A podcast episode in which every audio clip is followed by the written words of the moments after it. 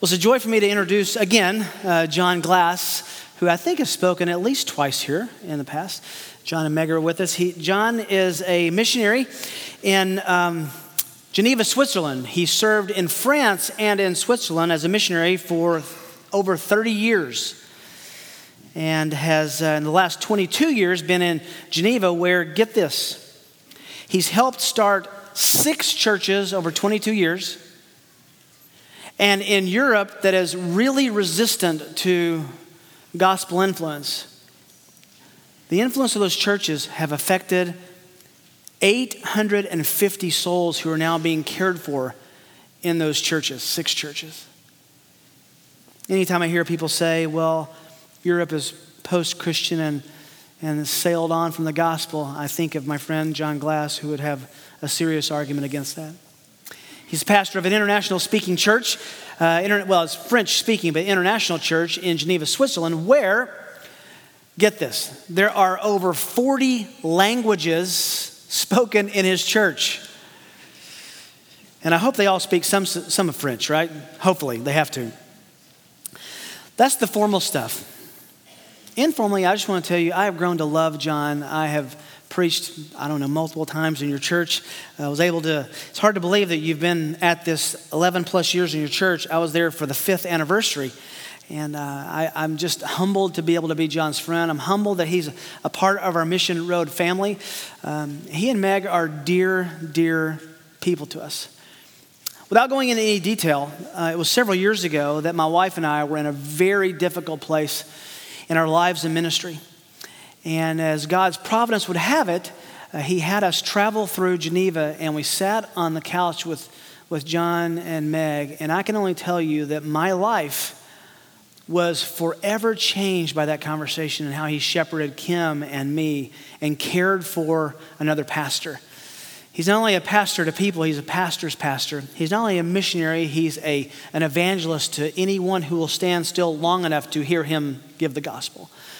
He's a dear friend. I could introduce him for the rest of the hour, but I think you would rather hear him preach. Let's give a Mission Road Bible Church welcome to John Glass. Dr. John Glass.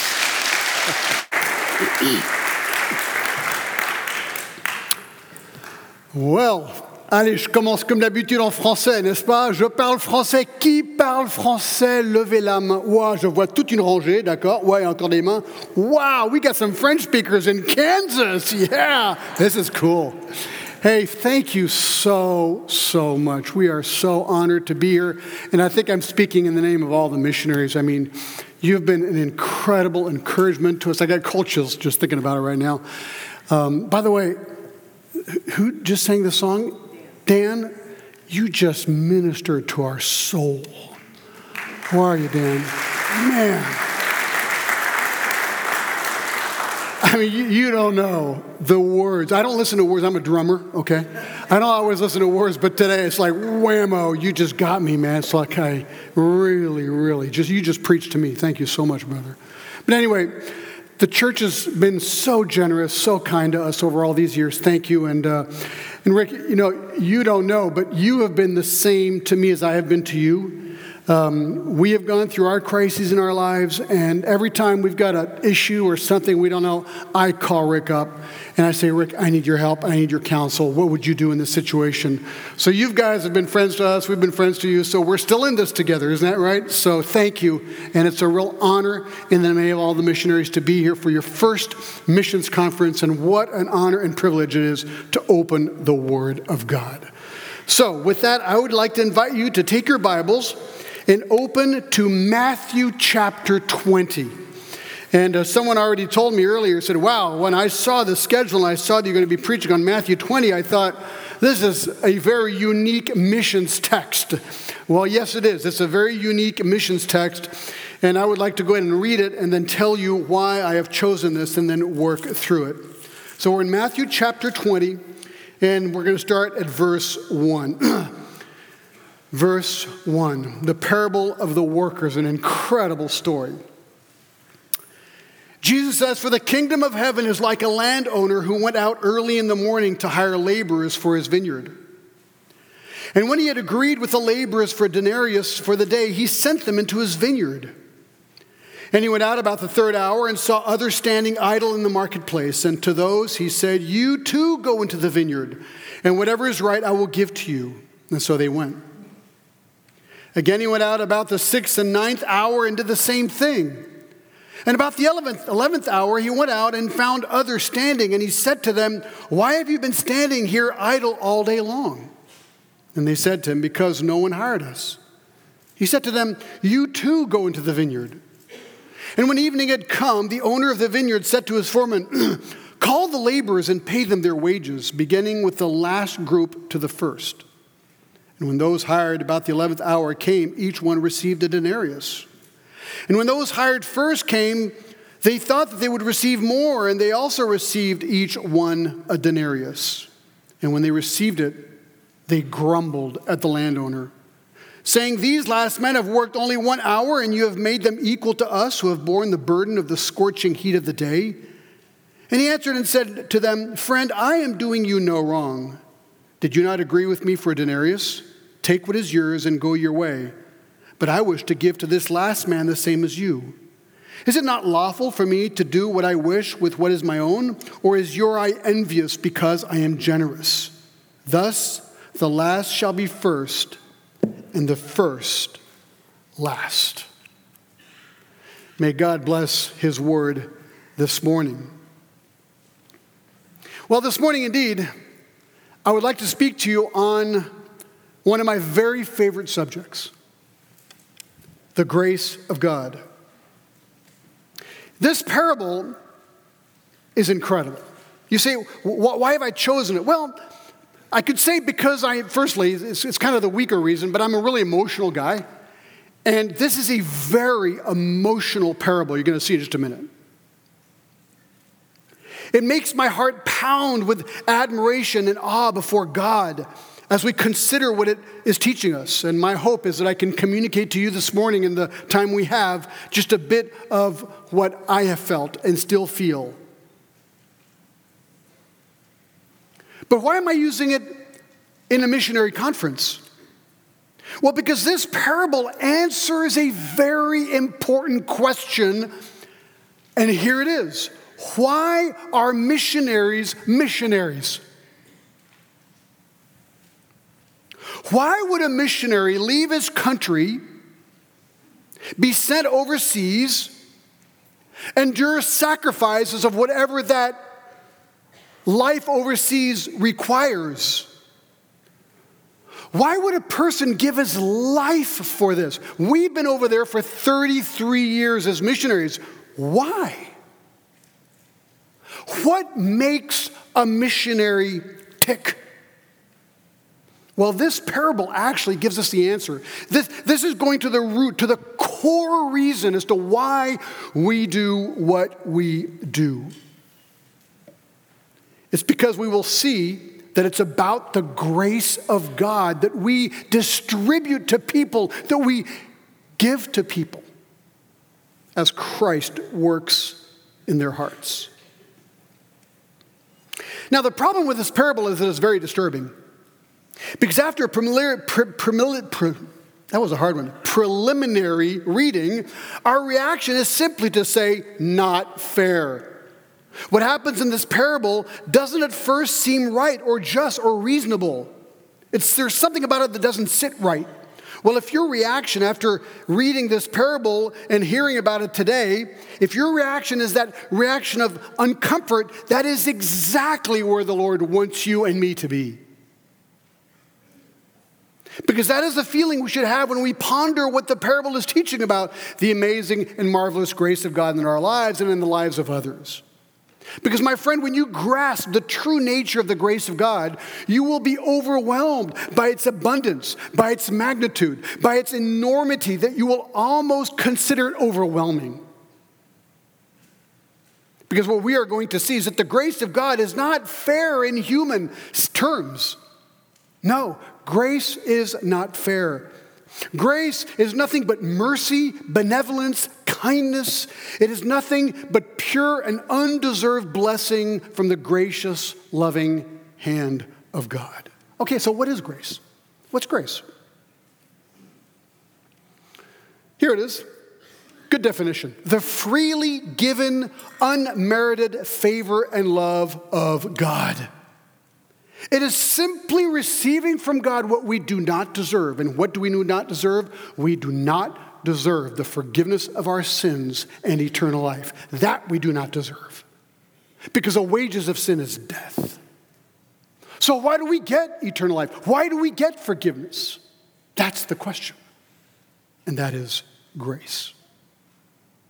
So, I'd like to study our study in three parts. Number one, the parable. Number two, the purpose. And number three, the principles. Okay, so let's look at the parable. It's a really neat parable. Verse one the kingdom, for the kingdom of heaven is like. Okay, that's really important. Because this parable describes a specific aspect of the kingdom of heaven here on earth, of God's rule here on earth. And specifically, we're going to see this in just a minute about God's grace and salvation. So he's describing something about the kingdom of God. That's the point. For the kingdom of heaven, verse 1, is like a landowner who went out early in the morning to hire laborers for his vineyard. So it's a simple parable. A rich landowner or house ruler literally owns a vineyard. And um, like in France, you see this all around France, there's vineyards, and someone owns these vineyards. And grape harvest time has come, probably the month of September around there.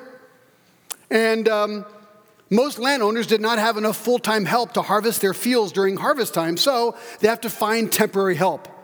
And the place to find this temporary help was at the town square, which is usually also the marketplace. And many countries still have this practice. We were in LA last week, and you see guys on the side of the street waiting to be hired for the day. This is pretty common practice everywhere. So in verse 1, we find out that the landowner went out early in the morning to hire laborers to harvest his grapes. It's the crack of dawn. The first hour is 6 a.m. The Jewish day started at 6 a.m., ended at 6 p.m., a full 12 hour day. So this landowner goes to the village square at 6 a.m. and hires laborers. Verse 2. Now, when he had agreed with the laborers for a denarius for the day, he sent them into his vineyard. So a discussion regarding wages apparently takes place because they agreed, it says, at what the wage was to be. One denarius was agreed upon. Now, folks, that's really important because that was very fair pay. See, that was actually the daily wage of a Roman soldier. But these people were unskilled laborers. They're going to go in the vineyards and pick grapes. So they're being promised the salary of a Roman soldier for a day in the vineyards. So they probably thought, wow, this is a sweet deal today. They were happy to have been hired for the day, rejoicing in the pay. And so they take off to the vineyard going, yes, great day. 12 hours for one denarius, good deal. Verse 3. And when he went out about the third hour and saw others standing idle in the marketplace, to those he said, You too go into the vineyard, and whatever is right I will give to you. Okay, this is three hours later, 9 a.m. The landowner goes back to the marketplace. And he says he happens to see others standing idle in the marketplace. They're waiting, waiting to be hired. So what does he do? He hires them. Verse 4 tells us that he says to them, You too go into the vineyard, and whatever is right, I will give to you. So apparently, this uh, vineyard is well known in town. He's trusted, he's honest. He had a really good reputation. We don't know how much he offers them at this point in the parable. They said, Oh, cool. And so, boom, they accept the job and they go to work with a big smile on their face. They've just been hired as of 9 a.m. So they have a nine hour day ahead of them. Verse 5. Again, he went out about the sixth and ninth hour and he did the same thing. Repeat situation. The go, the landowner goes out again to the marketplace. This time it's the sixth hour, which is high noon. That's when the sun is the hottest and the ninth hour, which is 3 p.m. So he's out there in the marketplace. What does he see? Guys, workers waiting there just to be hired again. So he hires them, just like the previous guys. He does the same thing, says verse 5. He tells them go into the vineyard, they agree upon a wage, they go, they're real happy. Some guys are going in for a six hour day, other guys are going for a three hour day. Verse 6. And about the eleventh hour, he went out and found others standing and said to them, Why have you been standing here idle all day long? And they said to him, Because no one has hired us. And he said to them, You too go into the vineyard. So it's the 11th hour. Folks, this is now 5 p.m. The landowner is again in the village square, and guess what he sees? Guys still standing out there waiting to get hired. And he says, Why aren't you working? And the answer, Because no one hired us. So what does he do? He hires them on the spot and he sends them into the vineyard to pick grapes. Rightful pay is no doubt promised them for the work they were about to do. So these guys going, yeah, sweet. They, they, I don't know how long it took to go to the vineyard, probably a few minutes, maybe 10 minutes. They work like 45 minutes and then come back. It's like a 45 minute day, but they got hired. Well, there's a story, ladies and gentlemen. That's a story. The landowner hires five successive waves of workers at 6 a.m., 9 a.m., 12 noon, 3 p.m., and 5 p.m., and sends them off to the vineyard to work. That brings us to verse 8. We are now at the end of the day. It is 6 p.m. It is pay time. Okay, let me ask you, ladies and gentlemen, and be honest with me. Who likes pay time? Raise your hand. I no, wait a minute. Who likes pay time? Raise your hand. Yes. Don't be don't feel bad about that. It's okay to like pay time.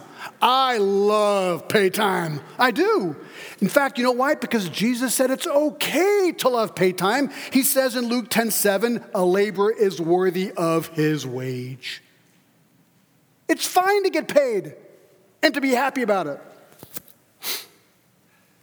So at 6 p.m., these men are tired, filthy, hungry, maybe grumpy, and they cannot wait to get their money and go home. So, verse 8 says, And when the evening had come, the owner of the vineyard said to his foreman, Call the laborers and pay them their wages, beginning with the last group to the first.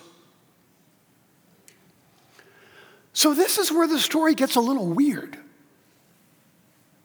Please notice something very unusual in the instructions regarding the manner of payment. The landowner asked the foreman to do two weird and odd things. Number one, in verse 8, the landowner asked the steward to pay the last hired workers first. Very specific. Beginning with the last group to the first, says verse 8. So he asked them to pay the last worker hired first and the first workers hired last. Now, I live in, I work in Switzerland. We are very logical in Switzerland. This is not logical, okay? I don't know about you guys. I would have done it the opposite. I would have said, hey, you work 12 hours, you get in the beginning of the line, and the last guy at the back. No, he does it the opposite. The guy who worked one hour was in the front of the line and all the way down, and the last guy was the guy who'd worked 12 hours. That's a little different. Number two, two second strange thing. With regards to the amount paid to each worker. Verse 9. And when those who were hired about the 11th hour came, they each received a denarius. Okay, so the workers who had been hired at 5 p.m., who had worked one hour without even a sweat bead coming down their forehead, each receive one denarius. Now, Imagine being that guy. You've just worked one hour, hardly any sweat coming down, and whammo, one denarius, an entire day's pay for one hour's work right there in your hand. What's your reaction? This is your reaction. Yes! That's your reaction.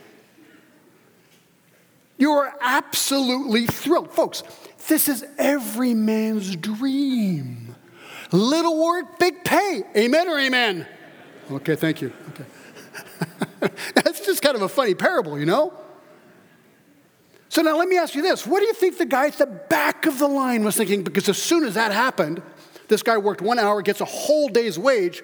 People start talking, oh man, did you all the way down the line? And there's the back of the line, the guy who had worked 12 hours. He's thinking, whoa, that guy just got a denarius. I worked 12 hours. Verse 10. And when those hired first came, they thought that they would receive more. See, they thought, hey, let's do the math. The guy worked one hour, got one denarius. I worked 12 hours. I'm going to get 12 denarii. This is like the best day of my life. I work 12 hours, I get two weeks' salary. That's what he thinks. That's what he thinks. But then suddenly, all the eyes are gazing on the foreman.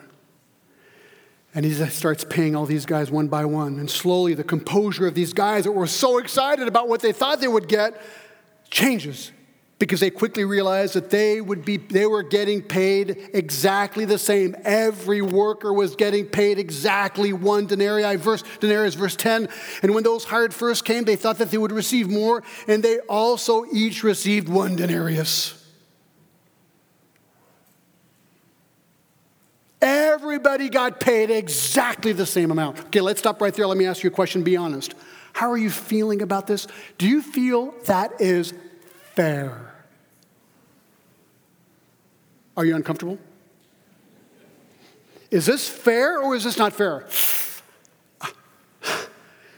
Are you feeling kind of weirded out by this? Good. That's where you're supposed to be. That's the point of the parable, okay? We're supposed to feel uncomfortable here.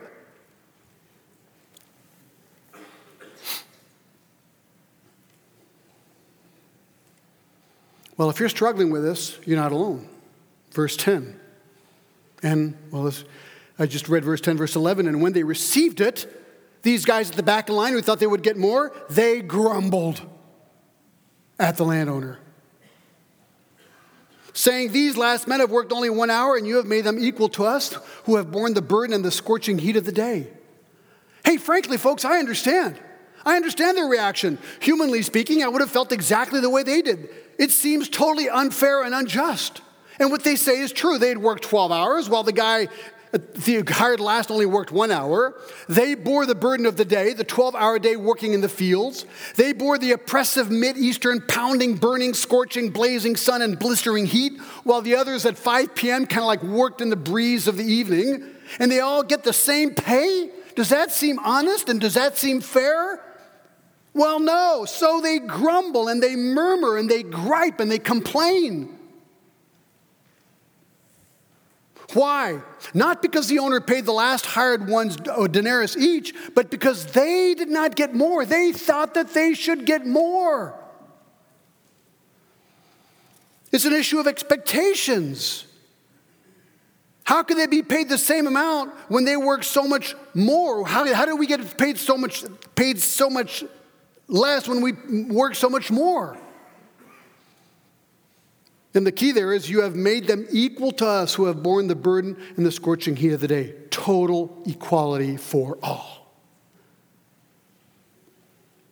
So I get their reaction. And if you're troubled, then you're getting to get the parable. So let's see the landowner's answer in verse 13. But he answered and said to one of them, Friend, I am doing you no wrong. Did you not agree with me for a denarius? Take what is yours and go your way. But I wish to give to this last man the same as you. Is it not lawful for me to do what I wish with what is my own? Or is your eye envious because I am generous? See, now we're really getting to the heart of the story. You see, the, the landowner says in verse 13 that he has done no wrong. That's really important. Friend, I am doing you no wrong. And in 15, he says, it is, is it not lawful to me for, to do what I wish with what I own? Is your eye envious because I am generous? See, what we're learning here is that the master is actually good. He's a good master. And he has a right to pay his workers the same amount. Of course he does. Was he unfair to pay the first worker one denarius? No, that was very generous. That was the price or the pay of a soldier. Was the landowner unfair to pay the first worker hired one denarius? No, as I said, that was completely fair. Was it wrong for him to pay the last worker one denarius? No, that was super generous. See, he was generous to all, to the 6 a.m., 9 a.m., 12, 3, and 5 p.m. He was over generous to all. Not over generous, just generous. See, he was good. The problem was the attitude. Their eye was envious. So that's the parable, ladies and gentlemen. There it is. So then you go, but wait a minute, what's the purpose of this parable? Point two. Verse 16 Thus the last shall be first and the first last. Huh, that's interesting. Some Bibles add the phrase, for many are called, but few are chosen at the end of verse 16, but they do not appear in the better manuscripts. That phrase seems to have been borrowed and inserted here from Matthew 22, 14. So, what does that mean? The last shall be first and the first shall be last. Well, it's pretty simple equality, right? It's talking about equality. So, this parable apparently is talking about equality, verse 1, in the kingdom of heaven. That's the context. At the end, the first and the last are and end the same. They cross the line at the same time. They call this a dead heat race. All the laborers, whether hired early or late, receive one denarius. There is total equality in the kingdom of God. You go, okay, but let's get more specific. Okay, this is where you got to think context, okay? They didn't have verses when they first had the Bible. This is all new. We got to go back, back. Look at chapter 19, verse 30. But many who are first will be last, and the last shall be first. Exactly the same verse, but in verse than in verse 16. Actually, it had been placed as verse 1. But let's go further back in the text to understand what this equality is about. Look at verse 29. Jesus says to his disciples and everyone who has left houses or brothers or sisters or father or mother or children or farms for my name's sake shall receive many times as much and shall inherit what?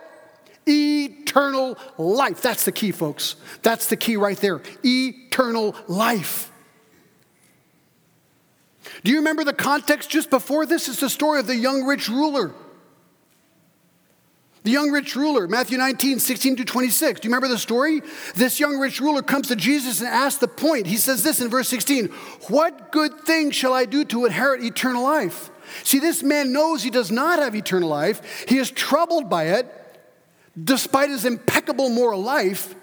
And Jesus tells him he's a sinner. That Jesus explains to him about eternal life. He says in verse 17, if you want to enter life. In verse 21, if you want to be perfect, you shall have treasures in heaven. In, verse 23, assuredly I tell you, it is harder for a rich man to enter the kingdom of heaven. Verse 24, it is easier for a camel, etc., kingdom of God. Verse 25, who then can be saved? The whole chapter 19 is about salvation and eternal life. That's the context of this parable the final destiny of all believers. And right after the rich man walks away, having rejected the way of salvation, which required repentance and following Christ in verse 21, Peter then says in verse 27 Peter answered and said, Behold, we have left everything and followed you. What then will be there for us? What's our reward? He says. And Jesus said to them, I truly I say to you, that you have followed me in this generation when the Son of Man will sit on his glorious throne. You also shall sit upon 12 thrones, judging the 12 tribes of Israel. And everyone who has left houses or brothers or sisters or father or mother or children or farm, farms for my name's sake shall receive many times as much and shall inherit eternal life. But many who are first shall be last, and the last shall be first. You see, Peter basically says that they, the disciples, had done everything that the rich young ruler had refused to do. They had believed in Christ, they had followed Christ, they had sacrificed for Christ. And they say, So what is it for us? And Jesus says it plainly if you have followed Christ, if you have repented, given your life to Christ, even if there's major sacrifice, you will be rewarded by heaven.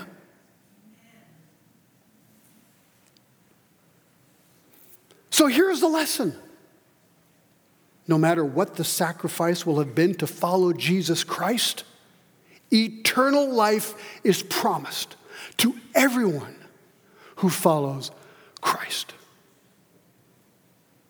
You see, whether you were hired at the beginning of the day and worked all day, served the master long and tedious hours, or whether you were hired at the end of the day and only worked one hour in the coolness of the evening breeze, the final destiny is equal for all. The pay is the same. Believers receive eternal life. Folks, when you share Christ with someone, this is exactly what you tell them. You say, you know what? I, let me tell you this. For God so loved the world that he gave his only begotten Son, that whoever believes in him should not perish but have eternal life. That's what you tell people. Whatever their age, whatever their color, whatever their social status, you tell them that. Because it's true, Ephesians 1. He has blessed us with every spiritual blessing in the heavenly places in Christ that we should be holy and blameless before Him. Folks, this is the point of the parable. Everybody gets heaven when they come to Christ. Now you go, wait, wait, John, wait a minute. Did it need all of those verses just to say that? I mean, John 3:16 has an economy of words. It says the same thing. Why this parable? Ah. Third point, the principles. And folks, this is where I hope our hearts start melting, understanding the incredible implications of the grace of God. I hope this will blow your mind the way it blew my mind and blows my mind. Number one, first principle. See, the grace of God shines when you consider the differing lengths of service people have for the Lord. See, it's interesting. In this parable, some people work 12 hours, some nine, some six, some three, some one, but they all got the same pay, one denarius. Well, as I said, the same is true with eternal life. All believers, no matter how long they believed, receive eternal life, they receive heaven. Go with me to Genesis chapter 5. Genesis chapter 5. Let me show you something really cool. Genesis chapter 5, verse 21. We have this amazing story of Enoch. 521, and they, I'm sorry, I'm the wrong book. 521, and Enoch lived 65 years and became the father of Methuselah. And Enoch walked with God 300 years after he became the father of Methuselah. And he had other sons and daughters. So all the days of Enoch were 365 years. And Enoch walked with God, and he was not, for God took him. So, as you know, prior to the flood, people lived very long lives. Enoch was no exception. He walked with God, it says, 300 years. And after he walked with God 300 years, it says that God took him. Well, when God took Elijah, in the same way, it says in 2 Kings 2.11 that God took him by a whirlwind to heaven. So, what is the final destiny, or what was the final destiny of Enoch? Heaven. As of Elijah, correct? Okay, go with me to Luke chapter 23. This is a familiar story, the familiar story of the thief on the cross. And so there's a Jesus is crucified, two thieves, one on each side of him. And in verse 39, one of the criminals who were hanged there was hurling abuse at him, saying, Are you not the Christ? Save yourself and us. But other, the other answered and rebuked him and said, Do you not even fear God, since you are under the same sentence and condemnation? If we, if we indeed, if we indeed justly, for we are receiving what we deserve for our deeds. But this man has done nothing wrong. And he was saying, Jesus, remember me when you come to your kingdom. And he said to him, Truly, truly, I say to you, today you shall be with me in paradise. Folks, this guy on the cross believed maybe less than one hour. He, he, he, he embraced Jesus Christ hanging right next to him as his Lord and Savior, died, and went straight to heaven, Jesus said.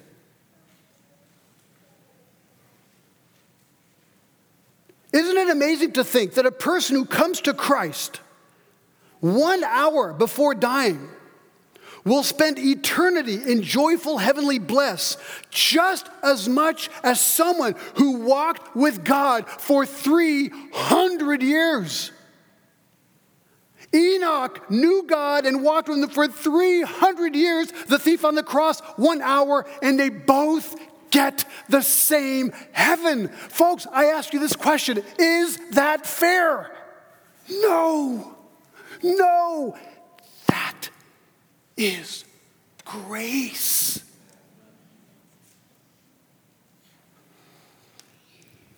When my grandfather got really old, I had the privilege of leading my grandmother to Christ when I first became a believer. But my grandfather, man, he was just resistant. He didn't want to hear anything. So he was in Tulsa, Oklahoma. I was back in Europe.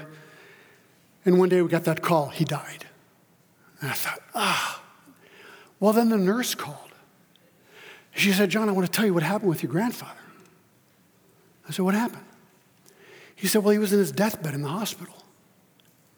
Then, about two o'clock in the morning, he, he opened his eyes. And with every remaining bit of strength he had, he got himself up, sat up in the bed. And then he stretched his arms out and he said, Lord Jesus, forgive me for my sins. And he fell back down and he died. I, I was like speechless. And I thought to myself, I mean, my grandfather, who was in his 80s, I think, who had resisted Christ his whole life, I mean, one minute before dying, embraces Christ, dies, and ends up right next to Enoch, who for 300 years walked with God. Is that fair? Uh-uh. Oh, no, that is not fair at all. That is grace that God shed on my grandfather. And that God has shed on each and every one of us, folks. That is incredible.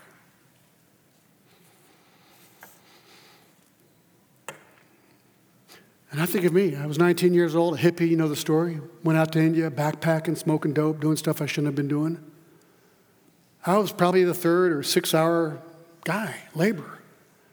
And God found me and gave me grace, gave me Christ right there in New Delhi, India at 19 after I'd rebelled against him for 19 years and he gave me eternal life. Is that fair? No, that is grace. That is pure and total grace. I deserved hell and nothing else. And you too.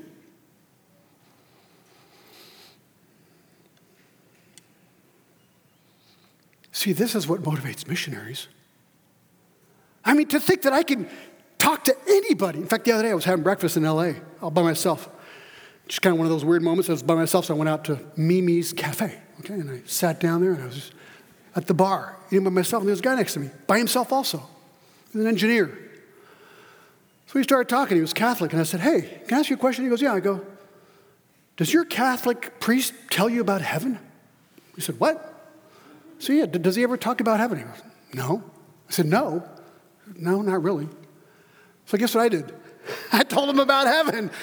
And I was how, how cool is this? I mean, it's like you got three minutes with a guy, right? And I could just like I just dropped John 3:16, my testimony, got up and he left. It could have changed his life. I have no idea. See the power of grace? It is unbelievable. Second principle. Second principle we see here. The grace of God shines forth, secondly, when you consider the differing sacrifices Christians have to make to follow Christ. Go back to the parable, okay? Think about this parable. It's an interesting, really, parable. Some workers got hired at six. Have you ever been to Israel? If you've been to Israel, you know it gets really hot. For 12 hours in the fields, I mean, after you know you're on your air-conditioned tour bus with Wi-Fi and stuff, you go out there and you walk around for an hour. You go, oh, it's so hot, you know. And you go back in and you get your Coke and all that. Whoa, it's just unbearable. No, these guys didn't have those Wi-Fi air-conditioned buses. Okay, I mean, it was brutal stuff. They were no ice cold Cokes waiting for them in nearby coolers, no giant gulpers with chipped ice. Actually, today it's even cooler. You know, they work and they got these backpacks with water with a tube. You know, so I mean, it's nice today. You know, you can put anything you want in there. In those days, ah, it was hot water. That was it, hot water. Maybe a little cool. But that was hard work, monotonous, cutting heavy grapes, carrying them you see, this illustrates an important truth. Remember what the parable is about the kingdom of heaven salvation. What he's saying is that some Christians come to Christ and they have really hard lives. Muslims who come to Christ often pay a very high price. To follow Christ, they must give up parents and brothers and sisters and wives and husbands and children and houses and lands and money and professions. This is what Peter was saying just before. For some, following Jesus Christ cost them everything jobs, families, money, everything, their lives. We've seen it over the last few years. Christians having their heads cut off live. We've seen that. I didn't actually watch that stuff, but It's just unbelievable what people have had to go through. Today, still.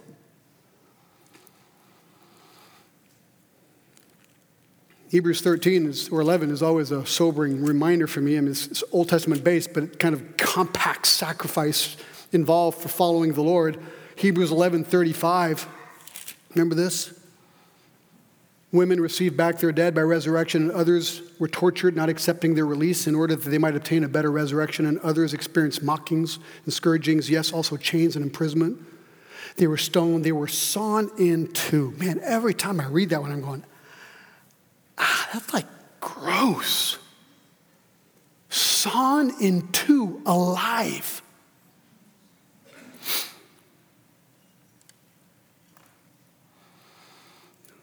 That was, that's really hard one to me.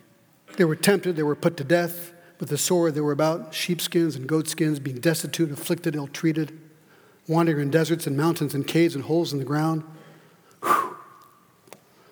You know, if you come to France, there's a place, um, there's a museum in the center of France. It's called the Musée du Désert. And um, it's a Reformation museum. This museum is very troubling because it traces the history of the Huguenot persecutions in France in the early 18th century. It's a period called the Desert, where thousands of Huguenots, Christians, had to flee France because they were being persecuted. And they had to go hide in the areas of the desert in France and flee. And many of them came to Geneva, where John Calvin was. And this is why Geneva became really the bastion of Protestant faith. It was a free country. Some of the violent, most violent persecutions happened 1702 to 1704 in this area. With the Camisards, Louis XIV had an army called the Dragons, and their job was to go hunt out Christians, make them recant, and they could do anything they wanted to to make you recant. They would burn Bibles, torture them until they recant or died. Thousands were sent to the galleys. Many thousands fled France, as I just said. You can read books, uh, Fox's Book of Martyr about this, but it'll make you nauseous. It's really gross. Pastors got the worst kind of torture the wheel. They had a big wheel, and they put it on a platform on a stage like this big platform, and they would strap the pastor on his back on this wheel. And then the bourreau, the um, executioner, had a metal bar. And he would take that metal bar and he would start with the feet and he would smash the feet and the bones. And the idea was to start smashing every bone in that body, starting with the feet, the legs, the legs, and then hit the fingers and start hitting, just smashing, smashing, smashing, smashing torso, smashing the entire body, making sure not to kill him. And just let him rot up there until he died. The wives of pastors were sent to the famous Tour de Constance. It's a prison. We've been in there. Walls about the size of your stage, massive place. Most famous prisoner was Marie Durand, lady, 38 years imprisoned in that place. Every week, the priest would come and say, Do you want to recant? You can walk out free. She said, No. In fact, there's a stone, you can see it, where she engraved, Résister, resist. 38 years. Children were then sent to monasteries for brainwashing in the Catholic faith. If you come to my office in Geneva, Rick and Kim have been in it, you'll see a picture of Meg, my beautiful wife and right next to it, a picture of the prison. And the reason I have those two pictures there is to remind me that if I had been alive in 1702 in France and I'd been caught and she'd been caught, I would have gotten the wheel and she would be in the Tour de Constance until she recanted. And I know her, she won't. And our kids would have been sent out in some monastery. And I think to myself, man, some people have suffered so much for the gospel. Those are the 12 hour laborers, you see, ladies and gentlemen. They suffered enormously. And then I think to myself, but wait a minute, not everyone suffers like that. In fact, some people have an easy life. Others who know Christ absolutely authentically, those who know they have eternal life, They have to sacrifice very little. They are born in free and prosperous nations. They have great jobs. They accumulate wealth. They purchase homes and cars and motorcycles and boats, and they have good health and live in countries that have complete religious liberty. They can teach and they can preach and they can evangelize freely. They can dream Christian dreams. They can open Christian schools and universities and seminaries. They can own Bibles and write Christian books and diffuse anything. They have cool websites with all their sermons on there and video and radio and TV programs. Folks, if for some people, the Christian life in a way, is kind of easy. It is, it's just the way it is. And you know what? This is the thing that kills me. You see, some people came in the 11th hour and they just like, just breezed into the kingdom of heaven. They got the denarius. Other people for 12 long hours. This is the whole point here. And folks, you know what? Those who have had it so easy, like me,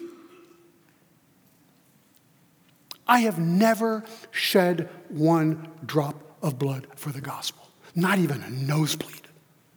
Oh, I've been insulted, I've been told all sorts of, never physically. And you know what? Those who have had such an easy Christian life get the same heaven, the same heaven as the pastor who got the wheel, and as Marie Durand who spent 38 years in prison and I think to myself, is that fair? Is that fair that I would receive the same heaven as them? No. That is grace. The pure grace of God that would allow me to have the same heaven as those who suffered so much for the gospel. And so I can be in Switzerland with so many wealthy people and tell them, you know what? Christ will give you heaven if you repent and embrace Him. That's a mind blower. And that leads to the last final point, very short. The grace of God shines finally in this parable when you consider God's incredible patience toward wayward believers. This is kind of for us, okay? This will make you uncomfortable. See, when pay time came, those workers hired first who had to work all day had a real attitude problem. Unfair, they cried out. How can this be? We work so much harder. You know what the most amazing thing is about this here? Despite their complaining and grumbling, they got their denarius as well. Isn't that amazing? Isn't that amazing? See, God gives eternal life to all those who have worked in his vineyard, even those whose attitudes sometimes stink. God gives heaven to believers, and sometimes believers struggle Remember Peter? He did deny Jesus three times. That's kind of a struggle. King David, he kind of blew it big time. And then God allowed him to write the Psalms. Hello. Folks, the grace of God, despite our sin, is incredible. Folks, I deserve hell, nothing else. And you do too. Because the wages of sin is death. But that same God offered a way to be redeemed. It's Son, His Son, Jesus Christ, who took my sin on Him, gave me His righteousness. And He says, hey, just trust me. Let me be your Lord and Savior. And you can't even fathom what I'm going to do with your life. Even when we blow it, when we sin, when we mess up, But God demonstrated his own love toward us, and yet while we were yet sinners, Christ died for us. So I think to myself, is that fair? I mean, some people walk holy lives. Others, you just feel like they're always struggling and falling into stuff, and you go, what's going on? The grace of God is incredible. It's just so vast. So vast. Is that fair? No. I think you know the answer. It is grace. So, Four final thoughts. Number one, life is not fair, life is grace. Think often, ponder often upon the grace of God in your life. And you know what? I'm talking to myself. Complain less. We should complain less. really should. I mean, what, what right do I have to complain about anything, actually? Number two, accept with joy whatever sacrifice is asked of you. Some of us will suffer. We will. God allots suffering in different manners. Thank God if you haven't suffered very much. Thank God that you're born in this country. Thank God that you're here. And if you do suffer, thank God also. Accept your lot. Number three, this is so cool. All who come to Christ receive heaven. Amen? That's why I'm a missionary. Because we've got this incredible power. We don't, but I hold it's like this, this power bomb called the gospel. And I just like throw it there, throw it here, throw it at a guy in a coffee shop, throw it at a guy on a plane, throw it to a guy in France, and, and sometimes, boom, and you go, whoa, this guy just embraced Christ. Many times they don't. But you know? It's not my problem. I just throw it. I, I throw the power bomb. That's, and they get heaven. You see? They get heaven when they embrace Christ and repent. And number four, if you're here this morning and don't know Christ yet, I ask you, what are you waiting for? How could you refuse this grace? I beg you, I beg you, consider Jesus Christ. What do you have to lose? Your sin. That's it. But you gain everything. I beg you, please, please consider Jesus Christ. Give him your sin. Come to Christ. Embrace him. And you will taste this incredible grace. Amen? Lord, we thank you so much for this amazing parable. And oh God, thank you for your grace. Thank you for the way you touched us and saved us. Lord, we love you and motivate us. And I just pray for the missionaries here, Lord. Sometimes it's hard over there and it's discouraging. God, encourage us all and re, just re energize us as we consider your perfect grace. We thank you in Jesus' name. Amen.